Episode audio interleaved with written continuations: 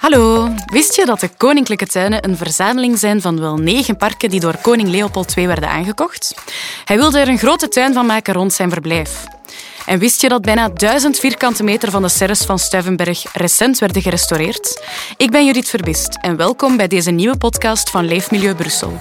We spreken vandaag met onze collega's Davy en Arnoud. Zij zullen ons wat meer vertellen over de recente renovatie van het Sobieski-park en de koninklijke parken waar het deel van uitmaakt. Veel luisterplezier. Hallo, dag Davy en Arnoud. Ik stel voor dat jullie jezelf even kort voorstellen. Wat doen jullie bij Leefmilieu Brussel en waar houden jullie je dagelijks mee bezig, Davy? Hallo, ik ben Davy landschaparchitect en parkbeheerder in de Zone West van de afdeling Groene Ruimte. Dus Zone West uh, is voor mij de gemeente Koekelberg tot de gemeente Laken. En daarbij zijn de belangrijkste parken het Elisabethpark en Lakenpark. En uiteindelijk ook wel de mooie koninklijke tuinen. Ik ben uh, werkzaam sinds 2018 sorry, bij Leefmilieu Brussel. En uh, ik beheer en onderhoud uh, die verschillende parken met onze verschillende medewerkers. Hierbij worden de grootste delen van deze parken door externe bedrijven onderhouden, met toezicht van onze controleurs der werken. En dan zijn er ook onze koninklijke parken en tuinen, die door onze eigen tuinmannen en sectorhoofden worden beheerd. Oké, okay, dankjewel. Interessant. En Arnoud, vertel jij eens wat meer over jezelf. Hallo, ik ben Arnoud. Ik werk uh, bij Leefmilieu Brussel sinds een vijftiental jaar. Uh, ik werk daar in het departement water en meer bepaald in de dienst hydrografisch netwerk. Dus samen met een achttal andere collega's zijn wij verantwoordelijk voor het beheer van de waterlopen en de vijvers. En daarnaast doen wij ook kleine tot zeer grote inrichtingsprojecten. En heb je voorbeelden van enkele concrete projecten waar je momenteel mee bezig bent?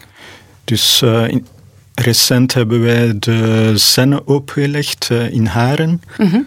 uh, momenteel zijn we ook bezig te kijken of wij een zwemvijver kunnen aanleggen in Anderlecht. Oh, leuk. En dus daarnaast het Sobieski-park, dat okay. helemaal heringericht werd. Ja. Interessant. Leuk om te weten dat er misschien binnenkort een zwemvijver in Brussel komt. Um, Davy, het Sobieski-park werd recent gerenoveerd. Het is slechts één van de vele koninklijke tuinen. Kan jij de koninklijke parken en hun geschiedenis even kort beschrijven? Of misschien enkele highlights? Um, welke parken zijn het belangrijkste, vind jij, of, of de mooiste? Er valt inderdaad wat te zeggen hè, over die koninklijke parken. Um, in feite zijn het allemaal wat kleine eigendommen die rond het koninklijke domein van de Laken liggen. Die daarom ook zo noemen, koninklijke parken. En uh, de belangrijkste daarin zijn uh, de koloniale tuin, Sobieski Park, uh, de tuinen van de bloemenist, 29 juli Square, Chinees paviljoen en de Japanse toren. Dat zijn echt wel de verschillende koninklijke parken die we hebben. Het zijn allemaal parken die uiteindelijk rondom het koninklijke domein liggen en oorspronkelijk ook eigendom waren van onze koninklijke familie. En de koninklijke familie, over welke eeuw spreken we dan juist? Over welke tijdsperiode? We spreken dan over eh, eind 19, begin 20e eeuw. Mm -hmm. uh, dat is dan de periode van Leopold II. En klopt het dat Leopold II daar één grote tuin van wou maken, van al die verschillende parken? Hij wou er inderdaad uh, één grote tuin van maken, maar wel met verschillende functies. Bijvoorbeeld het Sobieski-park was uh, oorspronkelijk als hoofddoel, als uh, functie, de boomgaard, de koninklijke boomgaard. Koloniale tuin is waar dat de koning verschillende planten kon verzamelen van zijn verschillende kolonies. En uh, dan hebben we ook nog uh, de serres van Stuivenberg, die echt wel als uh, groenteteelt en, en, en, fruitbomen en andere lokale groenten worden gekweekt. Ja, en als ik het goed begrijp, zijn de parken momenteel toegankelijk voor iedereen. Wanneer is dat juist begonnen? Dat mensen gewoon gebruik konden maken van die parken en daar de mooie natuur konden bewonderen? Ja, dat is inderdaad wel in verschillende fases gebeurd. Uh, sinds 1975 heeft ons de Koninklijke Schenking deze parken uh, in uh, beheer geschonken. Dus stapsgewijs hebben we al die parken toegankelijk kunnen maken aan het grote publiek. Ja, en Arnoud, valt er iets te zeggen eventueel over water in die parken? Is er water aanwezig? Uh, zijn er recent veranderingen aangebracht in die parken? Valt daar iets over te zeggen? Ja, natuurlijk. Uh, water is uh, heel belangrijk in de parken. Het is, het is de bron van alle leven eigenlijk.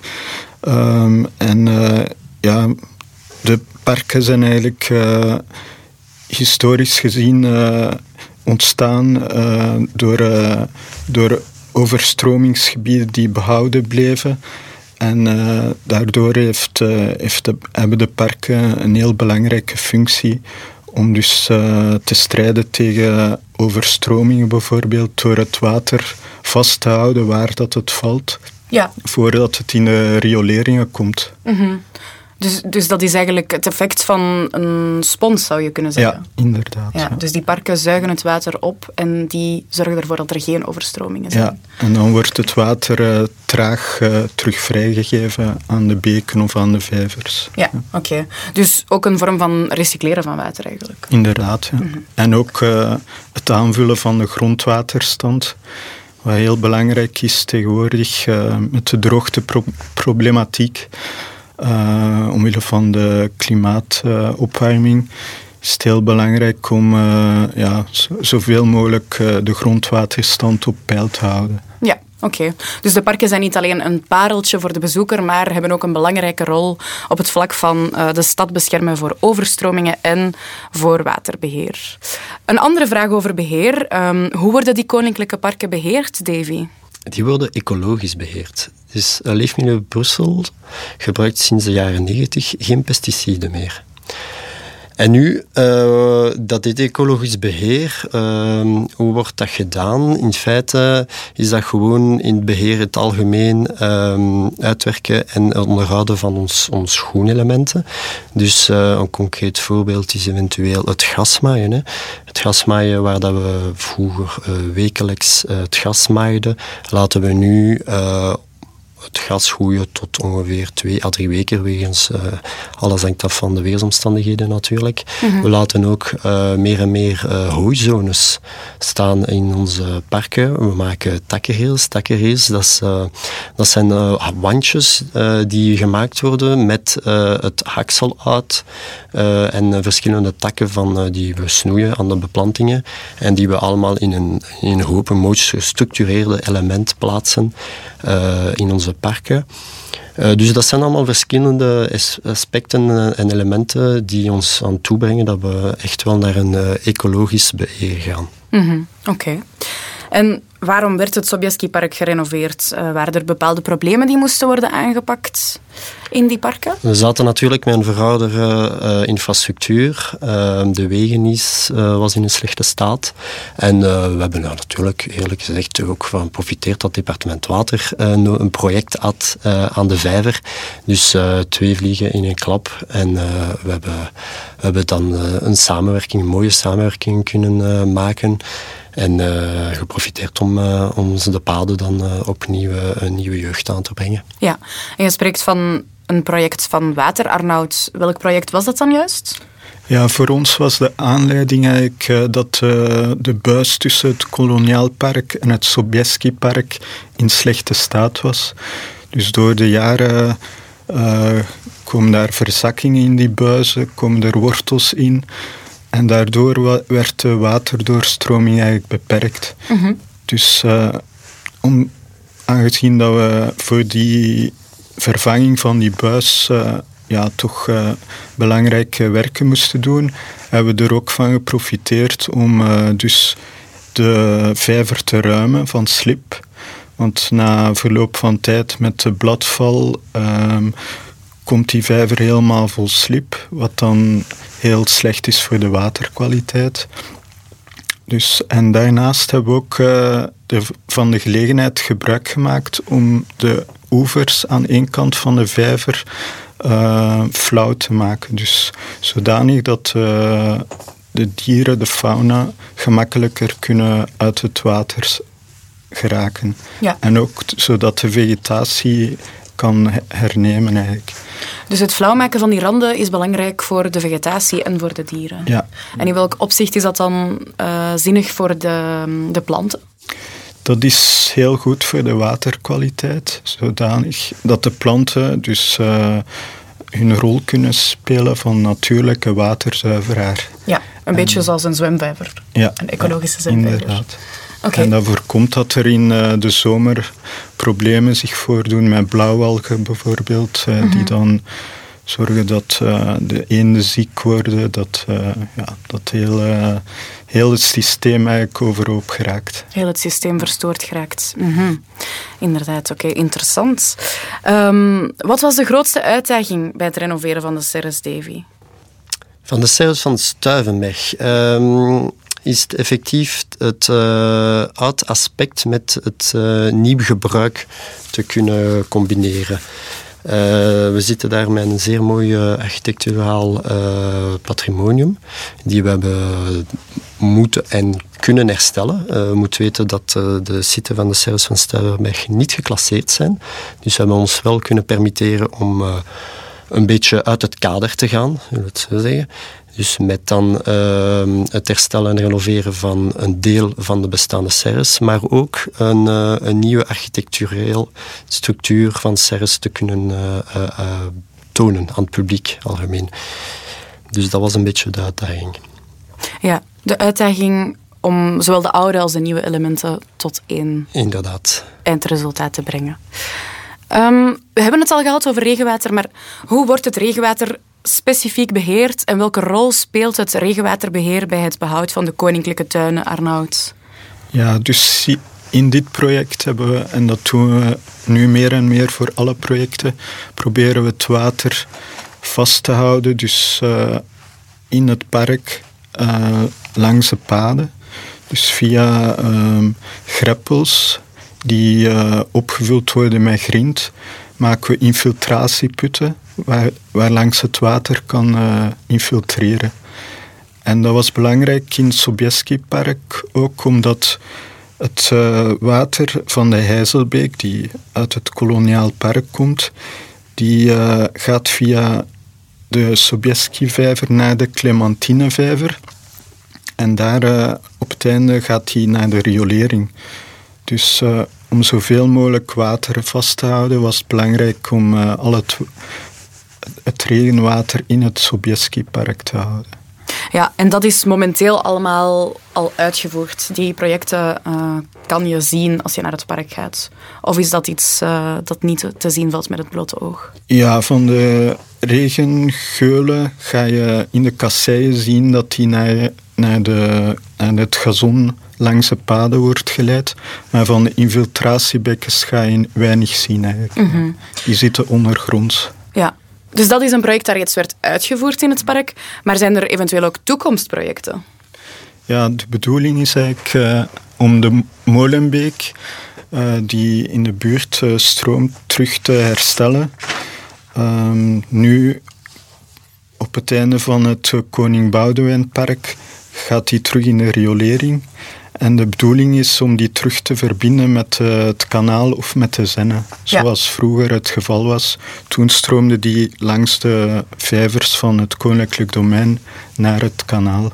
Mm -hmm. En uh, nu op, ja, op een termijn van vijf à tien jaar gaan we proberen om die, die verbinding terug te herstellen. Ja, dus dat is wel een project van lange adem, zou je kunnen zeggen. Ja, inderdaad. Oké. Okay. En hoeveel regenwater kan er worden opgeslagen in de regenputten van het park? Ja, dus er waren uh, twee grote regentanks onder de serres uh, van ongeveer 500 kuub.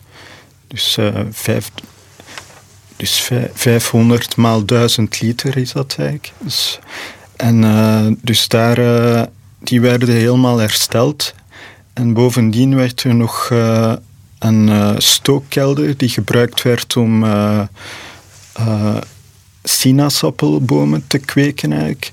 Die werd omgevormd tot een, een bijkomend reservoir van 300 kuub. Dus in totaal hebben we een 800-tal kuub, wat dus een derde meer is dan origineel voorzien. Ja, en wat wordt er dan juist gedaan met dat water? Want dat wordt opgeslagen. Heeft dat dan een een doel? Ja, inderdaad. Het meeste van dat water wordt gewoon herbruikt. Uh, in de tuinen voor het uh, begieten van de beplanting tijdens de droogteperiodes. Je moet ook wel weten dat uh, we helemaal autonoom zijn op dat gebied, dat we geen drinkwater gebruiken voor de planten te besproeien. Dus het is allemaal water die gerecupereerd werd door uh, het aanbrengen van deze nieuwe componentelementen, citernes, waar dat het water wordt uh, in gerecupereerd. Ja, dus dat is een vorm van ecologisch beheer ook. Inderdaad, dat hoort erbij. Hmm. Oké. En hoeveel tijd nam het renovatieproject in beslag en hoeveel geld werd er besteed aan de renovatie van de serres en het park Davy? We hebben dit kunnen doen op een periode van 29 maanden en uh, er werd een budget van 5 miljoen euro aangespendeerd. 5 miljoen euro dat lijkt veel geld. Dat lijkt inderdaad veel geld en dat is ook veel geld. Maar we moeten wel weten dat er specifieke technieken werden gebruikt. Specifiek vakmanschap die uh, die technieken uh, kan, uh, kan, kan laten uitwerken. En ook nobele materialen zoals metaal, hout, kassijn enzovoort. Dus dit kost natuurlijk wel allemaal veel geld. Natuurlijk ook niet veel geluk want de werf is juist na de coronaperiode uh, uitgevoerd geweest. Dus ja, er waren daar echt wel aan uh, materiaalprijzen die uh, niet meer normaal waren. En dat heeft het ook allemaal, heeft natuurlijk ook allemaal meegespeeld. Mee mm -hmm, ja, en ik zei, ja, jij zei net dat het 29 maanden heeft geduurd. Arnoud, is dat dan in één keer uitgevoerd of hoe, hoe gaat dat dan zoiets? Nee, de werf werd eigenlijk in verschillende fases uitgevoerd. Ten eerste was er het herstel van de serres. Ten tweede waren de verbinding van de koloniale vijver met de Sobieski-vijver.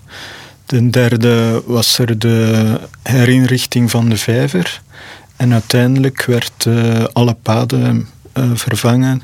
Die waren oorspronkelijk in Victoria-kasseien en die werden nu door grijs, kasseien vervangen. Mm -hmm, ja. En was er een reden uh, waarvoor dat, dat in verschillende fases is gelopen?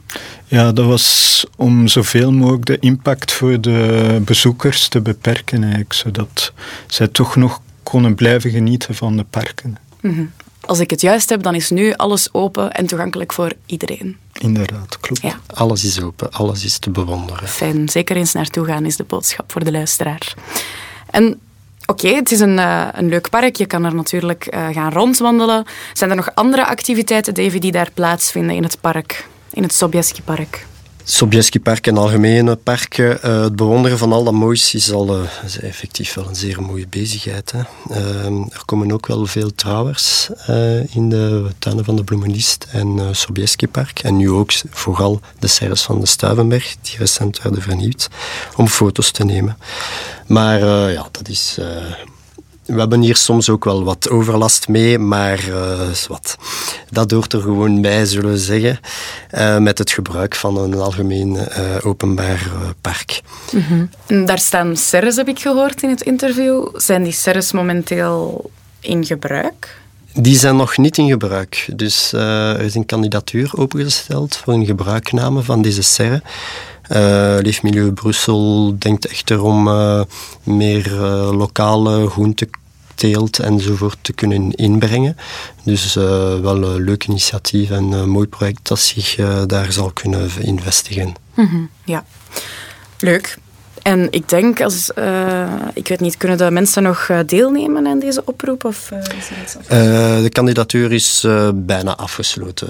Dus we hebben de eerste kandidaat vandaag nog ontmoet. Dus hopelijk begin van 2024 zullen we wel de geschikte kandidaat hebben gevonden. En, uh, en de eerste groentjes en, uh, en, en fruit zullen waarschijnlijk wel uh, dan in de loop van het, 2024 kunnen verkocht worden op de site van Stavenberg. Hmm, fijn, ik ben benieuwd. we hadden het daar juist ook over leven en water en dat water de bron is van alle leven. Arnoud, welk leven kunnen we zien in die parken, in die koninklijke tuinen? Zijn er bepaalde diersoorten die we daar um, tegen kunnen komen of kunnen gaan bewonderen? Ja, dus de parken doen uh, functie als ecologische corridor. En uh, naast de algemene watervogels, zoals de waterhoen, de meerkoet, de eendjes, hebben we ook de vos die langskomt en de buizerd die overvliegt. En we zien ook in de vijvers dat de amfibieën terug tot leven komen. Dus we zien kikkers en paden. Dus de natuur herstelt zich heel snel. Door de ecologisch beheer die we toepassen, brengt het natuurlijk ook meer fauna en flora aan ons parken toe. Mm -hmm. Veel diversiteit. Ja, super fijn. Um, stel nu dat we kijken naar de toekomst. Hebben jullie dan, Davy en Arnoud, een, een wens, een bepaalde ja, een bepaald iets waar jullie aan denken van dat zou leuk zijn, moest dat in de toekomst nog plaatsvinden in het park. Um, Davy? Algemeen hè, denk ik dat mijn uh, voornaamste wens is dat de mensen meer respect tonen van, uh, van hun omgeving. Uh, we hebben in Brussel veel geluk dat we mooie, zeer groene ruimtes hebben met veel diversiteit. En laten we dus respect tonen voor die natuur. Laten we ons afval gewoon meenemen, sorteren, op de paden blijven, onze honden aan de leiband houden. Dus dat zijn allemaal belangrijke aspecten die het om doen uiteindelijk. Mhm. En ook algemeen respect tonen voor ons tuinman, onze parkwachters. Uh, uiteindelijk, die dagelijks al het nodige doen om uh, onze, deze groene ruimtes in stand te houden en ze klaar te stomen ook voor uh, de nabije toekomst die ons te wachten staat. Mm -hmm. Ja, de nabije toekomst die ons te wachten staat. Waar denk je dan aan? Klimaatverandering natuurlijk, ja. zich gewoon aanpassen. Mm -hmm. Ja, we wensen allemaal meer toegang te krijgen aan deze groene ruimte, maar laten we daar dan ook wel respect voor tonen. Dat is belangrijk. Vind ik een mooie wens. Ik hoop en ik duim ervoor dat dit uitkomt, dat deze wens van jou uitkomt. Arnoud, heb jij ook nog een wens?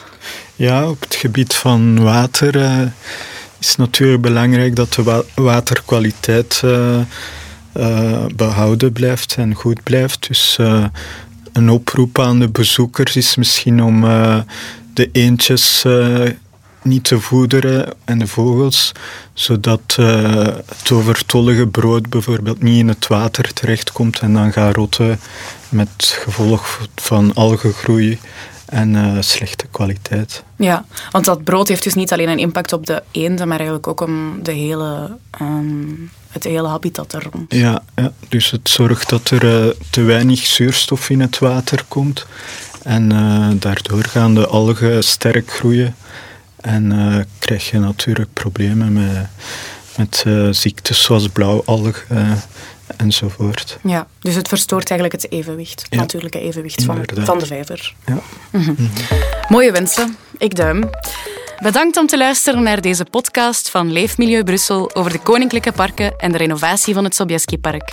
Aarzel niet om onze website gardens.brussels te bezoeken als je meer wil weten over parken en bossen in Brussel. Abonneer je op onze maandelijkse nieuwsbrief om op de hoogte te blijven van milieunieuws in Brussel en onze toekomstige podcasts. Tot snel, dit was Judith Verbist voor Leefmilieu Brussel. Bedankt voor het luisteren.